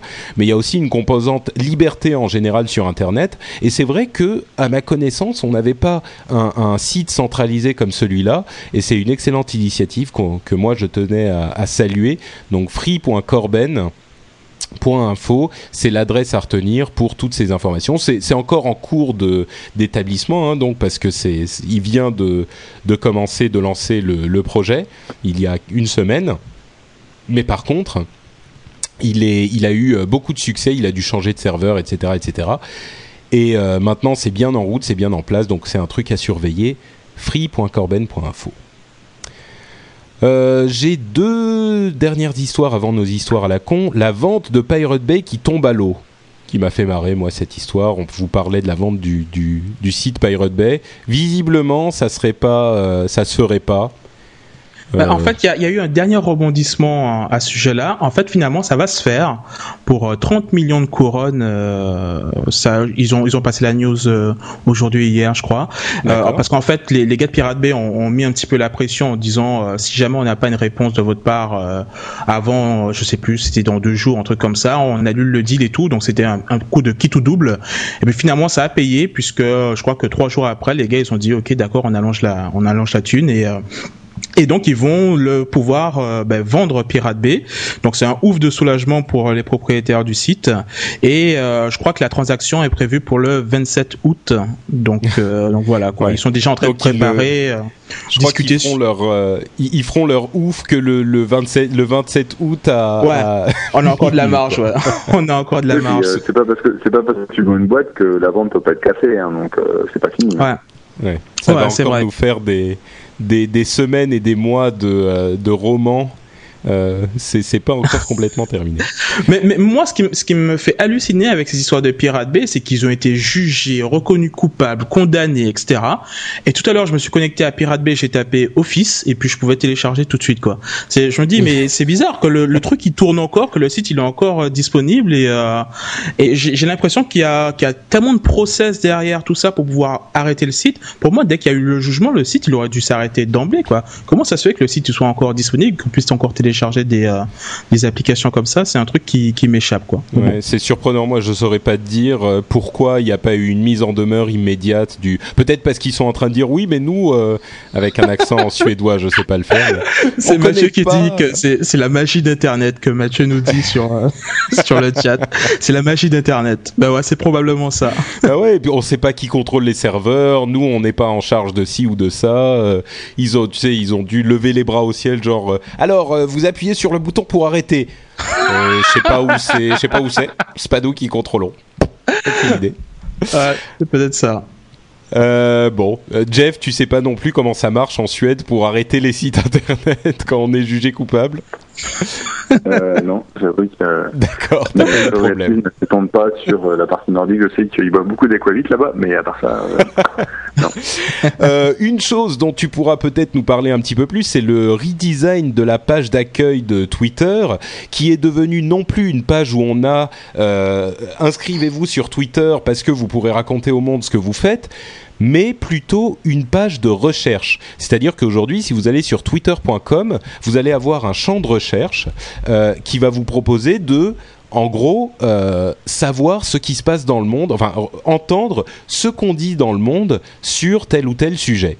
Euh, c'est une, euh, une transformation. Enfin, c'est si vous y allez que vous n'avez pas, euh, vous n'êtes pas directement inscrit dans un, dans un, sur Twitter, mais c'est un changement de d'orientation qui est très intéressant parce que Twitter passe d'un truc très égocentrique où les gens doivent annoncer ce qu'ils font plutôt à, un modèle où on va écouter ce que dit le monde. Donc même si on est passif, on peut trouver un intérêt à Twitter et euh, poser son oreille sur euh, ce qui se passe dans le monde de cette manière. C'est moi j'ai dit il y a euh, plusieurs mois déjà que l'avenir de, enfin c'est pas un truc de génie, hein, tout le monde le pensait aussi, mais euh, l'avenir de Twitter est très certainement dans la recherche. Et moi je, je disais que ça va être un gros concurrent de Google et à mon sens, Google aurait dû acheter Twitter depuis longtemps parce que c'est euh, un, un, ajout énorme à leur, euh, à leur euh, business de recherche. Et ça, c'est une indication qu'ils sont en train de se diriger dans ce sens-là. je me fais des films ou j'enfonce des portes ouvertes? Non, tu, bah, un peu. non, je pense que la, porte a déjà été ouverte parce qu'on avait, je pense qu'on avait déjà discuté. C'est un des points. mais moi, je l'avais dit avant, il y a des mois et des mois. Pardon, vas-y. tu, as, tu avais raison, Patrick. Tu avais raison. Et d'ailleurs, à quoi ça te fait penser à quoi ça te fait penser je veux dire, Si tu avais un, un, autre bouton qui s'appelait I feel lucky, tu te dirais, mais attends, c'est Google. Euh, non, je pense qu'aujourd'hui, Twitter est tellement gros en termes de aussi bien d'audience qu'en termes de nombre de contributions que la couverture des contributions que tu, tu utilises vraiment Twitter dans un mode je dirais plus prospectif c'est-à-dire que tu vas avoir le mode recherche c'est-à-dire euh, je vais rechercher l'historique du web l'index pour trouver des informations mais si je veux savoir ce qui se passe à l'heure actuelle bah, clairement, je vois sur Twitter et, surtout si tu vas utiliser bah, les tags, euh, enfin du genre, euh, qu'est-ce que c'est aujourd'hui? C'est euh, Aaron Election, c'est Michael Jackson, c'est AT&T. Tu vois que ce sont des, mots-clés qui sont en train d'être importants sur Twitter. Ça veut dire qu'il y a des choses qui sont en train de se développer. Et bon, je suis un des, un des investisseurs de Bitly, qui est aujourd'hui le plus gros des euh, troncateurs d'URL, comment on va dire ça Des, raccourcisseurs d'URL, oui. Raccourcisseurs d'URL, merci. Et donc, euh, on va bientôt passer à un milliard de clics, euh, ce qui va être, ce qui va être énorme. Enfin, pour oui, j'ai lu, j'entendais justement Léo Laporte qui disait que Bitly fait autant de clics que Google News, c'est ça? Ouais, ça va être dans ces eaux-là. Ouais. mais c'est invraisemblable. quelques mois, c'est mm. quelques mois après le lancement. Et, euh, et, 50% du trafic, c'est Twitter. Donc on n'est pas uniquement Twitter, euh, malgré ce que pas mal de gens pensent. Mm. Et donc aujourd'hui, ce que l'on voit nous au sein de nos serveurs, c'est les trends qui se développent encore plus vite que sur Twitter, puisque euh, Twitter, ça va être euh, bah, les gens qui vont commenter, qui vont euh, qui vont parler, qui vont s'engager, qui vont retweeter. Mais quand on, on, a la possibilité de suivre ce que les gens font avec leurs clics, c'est-à-dire ils voient une news, ils cliquent dessus, et donc les actions qu'ils vont prendre sur le, le stream Twitter, c'est extrêmement intéressant. Donc je pense que clairement, oui, le futur de, de Twitter, c'est plutôt du côté euh, discovery, euh, donc euh, la recherche prospective. Et euh, c'est pas étonnant qu'ils aient fait ce changement, parce qu'il y a beaucoup de gens qui entendent parler de Twitter, mais ils n'ont pas envie de bloguer, ils n'ont pas envie de, de, de, communiquer, mais ils veulent savoir ce qui se passe. Oui. Et donc c'est c'est un développement qui a, qui a, tout à fait du sens. Et pour répondre à ta question, enfin, euh, ce que tu disais à propos de Google qui a racheté Twitter, t'inquiète pas, ils ont déjà essayé. ils ont essayé plusieurs fois parce que, rappelle-toi, ils viennent, la plupart des gens de, de, Twitter viennent de Google, que ce soit Ed, que ce soit Biz, que ce soit Gorman, que ce soit euh, la plupart des, euh, des, des, gens qui étaient à la base de, de Twitter. C'était des gens en fait qui travaillaient euh, avec euh, Ed et Biz chez Google, euh, qui sont partis, qui ont fondé Audio. Ensuite, ils ont ils sont réinventés, ils sont devenus Twitter. Donc il y a plein plein plein d'ex Google chez euh, chez Twitter. Ils, ont eu de toute façon cette discussion. Et c'est pour la même raison, euh, je pense que Microsoft essaiera aussi d'avoir acheté de racheter Twitter parce que c'est une façon de faire la ligne à Google euh, au niveau au niveau recherche. Et je pense qu'aujourd'hui si MySpace veut faire quelque chose contre Facebook c'est aussi en rachetant Twitter. Ah oui. euh, la grosse oh question c'est est-ce que Es espérons que MySpace ne rachète pas Twitter. Ça serait la fin des, des haricots là. Ouais mais tu sais euh, c'est mon copain de Miller qui est à la tête de, de MySpace et je peux dire que enfin qui, qui est il lorgne dessus. du score mais euh, John, il, est très, il sait très bien ce qu'il veut faire. Il sait, enfin, je je lui ai pas parlé depuis qu'il a il a repris MySpace, mais euh, ayant pas mal travaillé avec lui chez AOL puisqu'il m'avait racheté deux boîtes, euh, je sais que quand il est dans la tête, il va essayer d'aller jusqu'au bout. Euh, alors je sais pas si aujourd'hui c'est sa cible numéro un, mais je pense qu'aujourd'hui Twitter est une est une boîte stratégique pour trois ou quatre gros acteurs de l'internet. La grosse question, c'est qu'est-ce que eux, les fondateurs, veulent faire. Et Ouais. clairement, ils ont levé suffisamment d'argent pour euh, être euh, pour ne pas se soucier Indépendant en fait, et de la ouais. monétisation pour euh, pour des années puisque je pense qu'ils ont facilement 3 ou 4 ans de cash devant eux. Et de toute façon le jour où ils disent ah bah tiens on va, on va lever encore un peu d'argent je t'assure qu'ils peuvent ils peuvent lever des centaines de millions de dollars sans poser de questions. Voilà on voudrait lever de l'argent. Pouf et, euh, et le lendemain ils auront un virement avec du avec euh, avec de l'argent en frais quoi. donc euh, aujourd'hui ils ont la possibilité de, de voir un peu sur le long terme et d'ailleurs tu parlais de Corben donc euh, on peut peut-être mentionner le, le Twittergate euh, qui est la publication des documents internes de Twitter dont on a par, parlé euh, avec Loïc la, la, il y a deux semaines. Mike Harrington, euh, où tu vois clairement ils sont en train de prendre une, au travers de ces, de ces documents et de ce que Mike a décidé de publier, tu vois qu'ils se posent des questions euh, sur, sur les questions de long terme, de positionnement, de qu'est-ce que c'est que Twitter. Et, euh, et ce sont des mecs qui sont vraiment intelligents. C'est pas, pas des cons. Hein. Euh, s'ils décident de repousser la monétisation un plus loin, c'est parce que c'est, pas parce que c'est des bits qui sont capables de, de réfléchir, c'est parce que c'est, des mecs qui se posent fondamentalement des questions sur ok comment est-ce que Twitter va changer le monde. Ouais.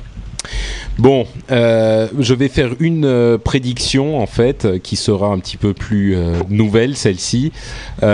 Le web 1.0 était le web qu'on connaissait, le web statique. Le web 2.0 c'est un peu le web social. Je pense que pour avec Twitter et d'autres choses, la tendance aujourd'hui c'est que le web 3.0 sera le web instantané. Nous sommes d'accord? Hmm, Ouais. ouais. Il y a beaucoup de gens qui disent que, il y a beaucoup de gens qui disent que c'est euh, c'est le sémantique web, ce qui est une euh, ce qui est une connerie. Mais euh, ouais, je pense que euh, si tu veux, ouais, Le web ouais, temps ouais, réel, tu vois. Je sais pas si c'est le web temps réel ou le web plus plus immédiat. Enfin le euh, ouais. Non, enfin, temps, le ré- temps réel façon ouais, de parler, tu vois, mais Je pense que si tu veux, le, le web, je suis d'accord avec toi à condition que tu étendes la, le temps réel à euh, plus que juste un stream d'information à la Twitter. Donc, Ah oui, non, bien euh, sûr, bien sûr. Moi, je parle- Je parle, je parle de ça. euh, je parle également de euh, de, de Wave euh, qui devrait plus trop trop euh, tarder. Je parle du push button web dont on n'a pas trop le temps de parler maintenant. Enfin, bon, c'est un sujet qu'on aura le temps de développer euh, plus tard dans cette émission, dans dans les semaines et les mois qui viendront. Mais euh, au moins là, j'aurais dit la chose à l'avance. Le 3.0 sera le web temps réel. Voilà. Et d'ailleurs, il faut que tu le tweets, parce que si tu le tweets, ce sera, ce sera dans l'histoire. Ça sera officiel, voilà. Exactement. Je, je viens d'avoir la, not- la notice comme quoi la batterie était là sur mon téléphone. Merde, ok, avançons. Euh, les histoires à la con, euh, les rumeurs, on s'en fout, euh, les trucs comme ça. J'ai même pas les, les jingles de, de Cédric euh, dans l'ordinateur, donc on va pas les faire. Ça va nous faire gagner du temps, mais machin, rumeur à la con, on s'en fout. Bonjour, voilà. David Pogg a lancé. J'ai même pas fait de la musique. David Pogg a lancé une campagne qui s'appelle Take Back the Beep et il a, c'est un journaliste, le journaliste technologique au New York Times. il a lancé une campagne pour dire tous ces messages à la con qu'on a quand on appelle quelqu'un et que on tombe sur son répondeur sur un téléphone portable et où on nous dit pendant 30 secondes si vous voulez laisser un message, appuyez sur 4. Vous pourrez ensuite le réécouter en appuyant sur étoile. Quand vous êtes prêt, appuyez sur 72. Il a dit j'en ai marre, ça suffit, ça coûte, euh, ça nous fait bouffer des minutes, ça ne sert à rien. Euh, il est temps de d'arrêter tous ces messages et bon, c'est sans doute la cause la plus débile de l'histoire, mais il a levé un tel, une telle quantité de gens par Twitter et par son site et par tout ça que, que euh, ça a fait énormément de bruit auprès des, des différents opérateurs comme AT&T, Verizon, Sprint, etc. Et il n'est pas impossible que ça provoque un changement chez eux dans les semaines à venir. Donc, euh, enfin dans les dans les semaines ou les mois à venir. Mais c'est vrai qu'aujourd'hui tout le monde sait comment fonctionne un téléphone portable. C'est pas la peine de faire euh, un quart d'heure d'explication à chaque fois que tu veux laisser un message. Euh, autre chose, Microsoft et Ubisoft à Hollywood. Peut-être que ces sociétés vont se lancer dans des dans la réalisation de films de films courts pour illustrer leurs jeux pourquoi pas hein, L'industrie du jeu vidéo est aujourd'hui énorme. On a pensé à des films courts pour euh, Halo dont on parlait tout à l'heure ou Assassin's Creed par exemple. Et ça serait peut-être un, début mais euh, peut-être qu'à terme, il lancerait des, des, films, de véritables films euh, de cinéma on aura plus d'infos dans les mois qui viennent là encore. Euh, Spotify en vidéo, le service euh, dont nous avons parlé souvent euh, de streaming de musique, de, de musique. Jeff, c'est ton influence là, de streaming de musique, franchement? Bah c'est très clair. de streaming, de streaming de musique. Oh, alors, il y a des, des, des indices qui. le rendez-vous tech en anglais d'ailleurs. The Rendezvous Tech, euh, qui, qui laisse euh, des indices donc qui laissent penser que Spotify va peut-être se mettre à la vidéo. Ça serait euh, hyper intéressant. Cool. Euh, et d'ailleurs, il y a le, je ne sais plus si on en a parlé la dernière fois, mais il y a une application Spotify sur iPhone qui est en, en cours d'approbation. Espérons que Apple se bouge les fesses. Euh, dernière chose euh, sur laquelle on va pas euh, passer deux heures, la Associated Press, qui est une agence de presse américaine, est en train d'essayer de protéger ses dépêches sur Internet en y accolant des DRM, c'est-à-dire ces systèmes qui vous permettent d'empêcher la copie de vos dépêches écrites ce qui est une, euh, une ineptie. Enfin, ça a tellement bien marché pour l'industrie du disque et du cinéma qu'ils se sont dit on va faire pareil. Enfin, ça n'a. En même temps, on comprend. Ouais. Non, c'est je fais juste le bruit, le bruit de la boîte qui se casse la gueule. D'accord. bah, en même temps, on comprend leurs problèmes, quoi. Dans le monde, dans un monde où tout est infiniment copiable, eux qui faisaient leur euh, business euh, sur la vente de copies, euh, forcément, ils sont emmerdés. Mais c'est le même problème que pour tous les autres. Et tous les autres se sont plantés avec les DRM. C'est pas forcément une bonne idée d'aller dans cette direction eux aussi. Euh, voilà, bon, il y avait aussi Google qui vend euh, sa part d'AOL. Euh, ils l'ont acheté un milliard il y a quelques années, un milliard de dollars. Ils la revendent à 283 millions de dollars. Ça a fait beaucoup de bruit aux États-Unis, mais chez nous, AOL n'est pas aussi important. entre parenthèses, Time Warner se débarrasse aussi d'AOL a priori. Enfin, AOL, plus personne n'en veut. quoi. C'est un petit peu le Minitel de, des États-Unis. Ils ont eu une époque fantastique et aujourd'hui, on ne sait plus trop à quoi ça sert. C'est un petit peu triste pour AOL, mais Google a pas fait une super opération là-dessus. C'est dire à quel ah. point ils veulent s'en débarrasser. Hein. Un milliard contre 283 millions. Ouais, enfin, faut savoir que là, faut se rappeler que euh, derrière cette participation de Google dans AOL à l'époque, il y avait aussi un deal au niveau search euh, qui avait été euh, qui avait été signé et que je pense que Google, oui, enfin, ils avaient déjà pris un, ils avaient pris une perte euh, dans leur bilan il y a, je crois, deux ans, euh, puisqu'en fait, euh, la participation de Google dans AOL n'était valorisée qu'à 300 millions depuis, je crois, depuis deux ans, comme ça. Donc, c'est juste dire, bon, ok, on, on le bébé, c'est plus intéressant pour nous, mais à mon avis, ils ont dû faire tellement de fric sur le deal AOL que je ne pleure pas pour Google. Ouais. Donc euh, ils ont peut-être perdu sur la valorisation de AOL en lui-même, mais par contre leur deal leur a rapporté suffisamment pour compenser. Donc, euh, à mon avis. Ouais. Bon, de toute façon. Il ne faut, pas oublier une chose, c'est qu'aujourd'hui, euh, et de façon croissante, c'est Google qui fait énormément d'argent sur, sur, toute la, sur tout le marché du search marketing, puisque ils ont depuis, depuis trois ans euh, quasiment systématiquement, enfin quasiment tous les trimestres, augmenter la part du revenu qui leur revient à eux quand, tu, quand ils vont vendre pub pour, pour quelqu'un. Donc euh, ils sont pas ils sont pas à plaindre. De toute façon, je crois qu'effectivement, de toutes les sociétés euh, de l'univers de la technologie, Google n'est pas forcément la première sur laquelle on ira pleurer euh, quand il leur arrive un truc de ce genre-là. Euh, bah voilà, écoutez, c'est la fin euh, de, de, nos news et euh, comme on n'a pas d'explication d'Arnaud ce coup-ci, je vais quand même vérifier mes mails sur euh, Google Mail. Hein. Je ne sais pas si vous connaissez Google, c'est une petite société qui a l'air de bien marcher en ce moment. Sur Gmail, non, visiblement, je n'ai pas d'explication d'Arnaud.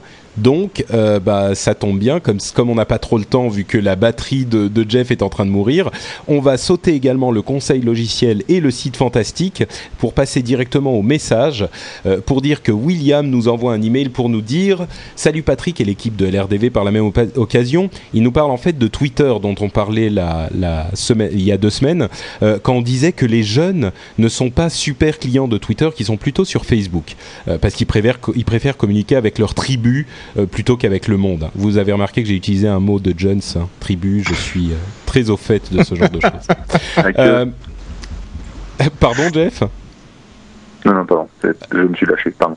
Je dis hack. D'accord. Euh, Oula, ah ouais. Oui, non, mais ça, trop souvent. Hein. Ça, c'est les jeunes, les jeunes d'il y a quelques temps, on va dire. Euh, donc, il, William nous dit J'aimerais euh, faire un petit retour concernant le quart d'heure Twitter et la communauté vieux. En effet, j'ai 15 ans tout juste et personnellement, je ne me passe plus de Twitter. Je vais, je vais la refaire. J'ai 15 ans tout juste et personnellement, je ne me passe plus de Twitter. Je pense que la communauté Jones, comme dirait Patrick, merci, c'est sympa de m'envoyer une lettre dans la gueule là, la communauté Jones, comme dirait Patrick, est sur Facebook car c'est en français. Et oui, après avoir interrogé plusieurs personnes qu'on pourrait qualifier de néophytes et dont l'activité se résume à MSN, Skyblog et Facebook, ils m'ont répondu c'est pas en français donc c'est nul avec les fautes d'orthographe euh, que je ne vous raconte même pas, ça vous donnerait des attaques cardiaques.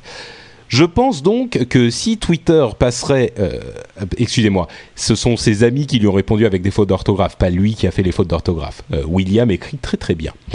Donc, il disait, je pense que si Twitter passait avec l'option française, la communauté des jeunes euh, viendrait, hélas, polluer, sur euh, Twitter.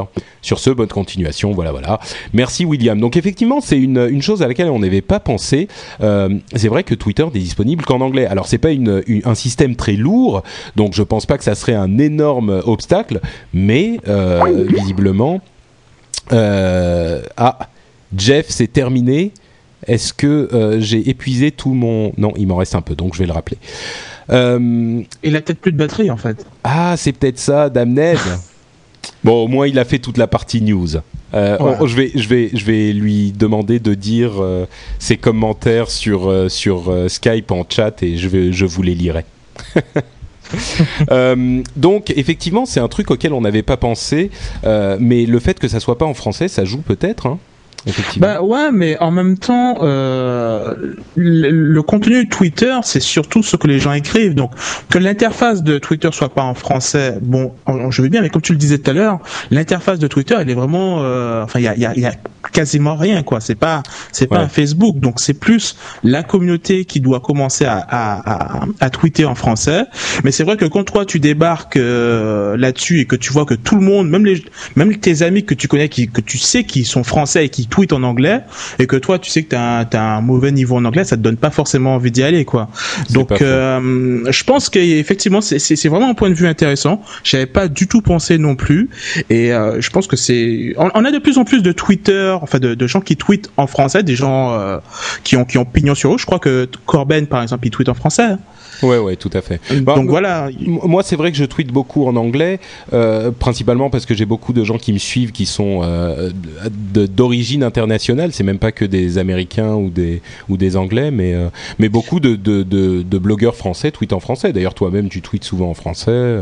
Ouais, je pense que mais je pense que Twitter devrait il devrait inclure un, un truc dans leur euh, dans leur interface pour pouvoir euh, faire une redirection ou je sais pas ou quand tu t'abonnes à quand tu demandes de, de follower quelqu'un, ben dire que tu veux suivre que ces textes qui sont en français quoi. Et quand tu es sur le point de tweeter un truc, tu dis je veux tweeter ça sur le canal français de mon de mon Twitter et pas sur mon canal US quoi. Enfin, je sais pas, je pense qu'il y a un truc à faire parce que les Moi, Américains que- qui te suivent, euh, ils s'en foutent de tes tweets en français et inversement. C'est vrai, c'est vrai, effectivement. Moi, mon, ma réponse, qui, moi qui suis plutôt euh, euh, polyglotte, ma réponse, ça serait mettez-vous tous à l'anglais parce que c'est comme ça, ça devient une sorte de village international où tout le monde est heureux et on se prend la main et on danse dans un cercle, quoi, euh, avec des fleurs partout, tu vois. Mais c'est vrai que concrètement, euh, et, et c'est pas faux du tout. Hein, le, le- le- les Français aiment les trucs en français et les, les, les Espagnols en espagnol, etc., etc. On arrivera à terme à euh, un- un- une interface en français pour Twitter et cet aspect, j'y avais pas du tout pensé et c'est quelque chose d'intéressant. De là à dire qu'il faudrait des, des- séparer les tweets euh, français et anglais, j'y avais pensé déjà effectivement. Je me dis que c'est peut-être euh, une idée intéressante, mais il y a le problème, c'est que ça complique un tout petit poil Twitter. Et quand tu commences à compliquer un tout petit poil, il y a plein de trucs qu'il faudrait faire également, euh, qui, qui, qui vont compliquer encore plus. Et là, tu perds la force de Twitter. Donc, euh, C'est vrai, c'est vrai. Il y a peut-être un, un- un truc à faire. quoi. Oh, on était en synchronisation, c'était très beau. En tous les cas, il y a- tellement beau.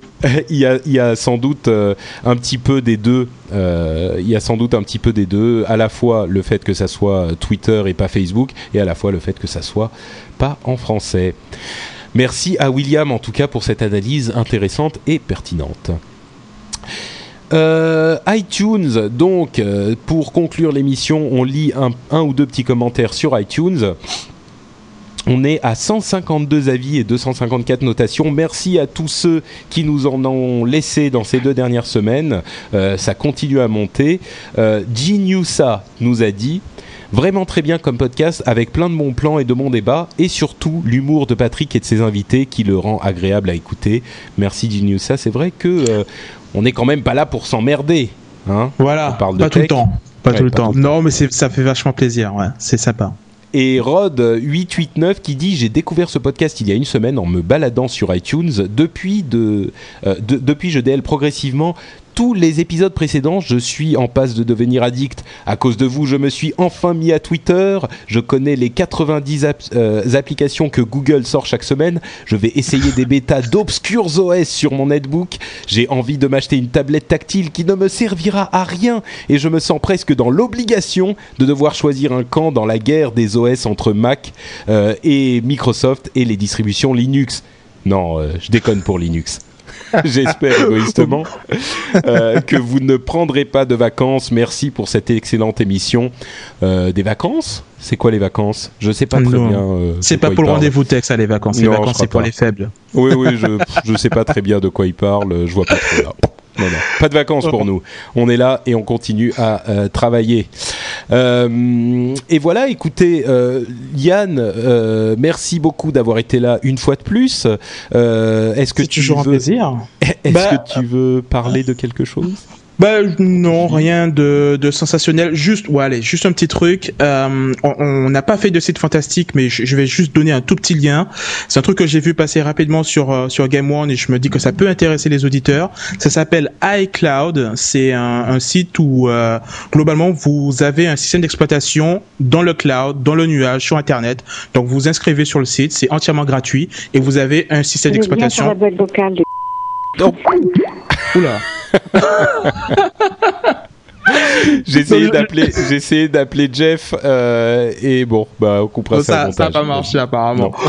Mais, euh, mais voilà quoi, vous allez sur iCloud et vous allez pouvoir goûter à ce que pourrait être finalement le fait de vivre intégralement sur le net, d'avoir son système d'exploitation qui est hébergé sur le cloud et avoir un petit avant-goût de, ce que pourrait finalement être le, le Google euh, OS qui va débarquer d'ici un an ou deux. Donc bah, j'irai jeter un coup d'œil là-dessus. J'ai pas vu ça. J'irai voir ça. iCloud. Donc, euh, bah moi je parlais surtout de, de, du fait de parler de toi, Yann. Tu es tu es très altruiste, donc tu as voulu donner quelque chose aux auditeurs. Euh, mais tu as peut-être un, un, un, un, compte sur euh, Twitter ou un truc bah, Oui, oui. Alors pour ceux qui, qui s'intéressent un petit peu à ce que je fais et euh, qui voudraient m'entendre encore dire des méchancetés sur Apple et tous les trucs du cloud computing justement, vous pouvez me suivre sur Twitter twitter.com slash Yann y a 2 n a l e t euh, et, puis voilà quoi, je serais ravi de discuter avec euh, ces nouveaux followers, c'est ceux avec qui je discute déjà. Voilà. D'ailleurs, si vous si vous suivez Yann sur Twitter, suivez aussi Mathieu Blanco parce qu'il s'envoie des pics de temps en temps, et ils se font des petites discussions assez marrantes. Moi, je vois ça ah. de l'extérieur, ça me fait beaucoup. il me cherche, il me cherche Mathieu. Il, choisit exactement les trucs, il dit hum, ça, je sens que ça va plaire à Yann. Et à tous les coups, moi, je pars euh, bien en tête et voilà quoi. Il, il, sait, il sait me chercher et moi je l'ai trouvé aussi, donc euh, on s'amuse bien. Mais j'aime bien Mathieu, il sait très bien. Euh, l'autre personne qui était là avec nous, évidemment, c'est Jeff. Euh, il était lui en vacances, mais il a réussi à braver toutes les mers, les orages technologiques pour nous rejoindre sur le rendez-vous tech. Et vous pouvez le suivre sur Twitter, sur twitter.com slash Jeff J. Oula. J-E-E. -E, et pourtant, c'est pas compliqué. Non, hein. mais c'est vraiment le, le nom euh, sur Twitter le plus simple de l'histoire et j'y arrive pas. J-E-2-F. Voilà, Jeff. Voilà. Et moi, c'est euh, twitter.com slash notepatrick. Le site pour faire des commentaires et voir les notes de l'émission, c'est euh, lrdv fr. Euh, le l'adresse email c'est tech at frenchspin.com. La prochaine émission en live sera aura lieu donc le lundi 17 août à 22h comme d'habitude. Vous pouvez avoir le calendrier et les détails pour nous rejoindre dans cette merveilleuse chatroom sur le site. Et bah voilà, c'est tout. On vous remercie encore une fois de nous avoir écoutés. On fait un grand salut à la chatroom et on vous donne rendez-vous le 17 août. Ciao à tous. Salut, ciao.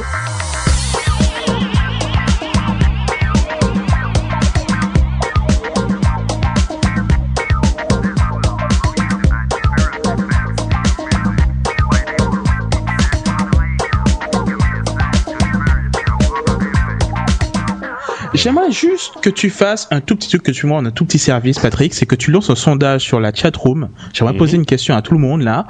Euh, parmi tous les gens qui sont sur le channel, qui a euh, à, à, monter son PC, enfin à créer un PC de toute pièce euh, par un ami ou autre et qui a acheté son PC euh, en magasin et qui peut être comptabilisé dans les 91% qu'on a donné là. Parce que moi ça m'intrigue. Je suis sûr qu'il y a qu'il y a beaucoup plus de gens que ça qui, qui le créent, euh, enfin qui, qui le montent eux-mêmes quoi, ah, par un ami ou autre. Hein. Attends, même ah. chez nous, ils sont 62% à monter leur PC eux-mêmes contre 38% à ne pas le monter eux-mêmes. Même ici dans cette chatroom. Ah bah oui, mais c'est justement ça. C'est, mais c'est tout à fait représentatif. Des, je, vois pas pourquoi les gens qui seraient dans cette chatroom ne, ne sont pas représentatifs de la, des gens qui, qui ont un ordinateur, Patrick. Tu vas, tu vas me dire que les gens qui sont dans la chatroom là représentent une, euh, un échantillon euh, euh, représentatif de la population des, des utilisateurs d'ordinateurs, c'est ça? Bah écoute, je pense que c'est un bon indicateur. Mais quel espoir Tu veux dire que tu veux dire qu'il y a dans cette chatroom euh, suffisamment de gens qui sont au niveau de, de nos grands-parents, de, de, nos grands-parents, de nos oncles, tu sais, qui nous appellent pour nous dire. Les euh, grands-parents, ils n'ont pas d'ordinateur et la maman, elle demande à son fils de lui monter, de, lui, trouver un PC. Il lui dit, bah, à Carrefour, ça va te coûter 1200 euros et moi, si je vais à mon galet, je te le fais à 700. En plus, 100 euros dans la poche avec avec le truc. Donc euh, voilà. Tu atteins tu atteins des niveaux Mathieu Blanquesque, mon cher Yann.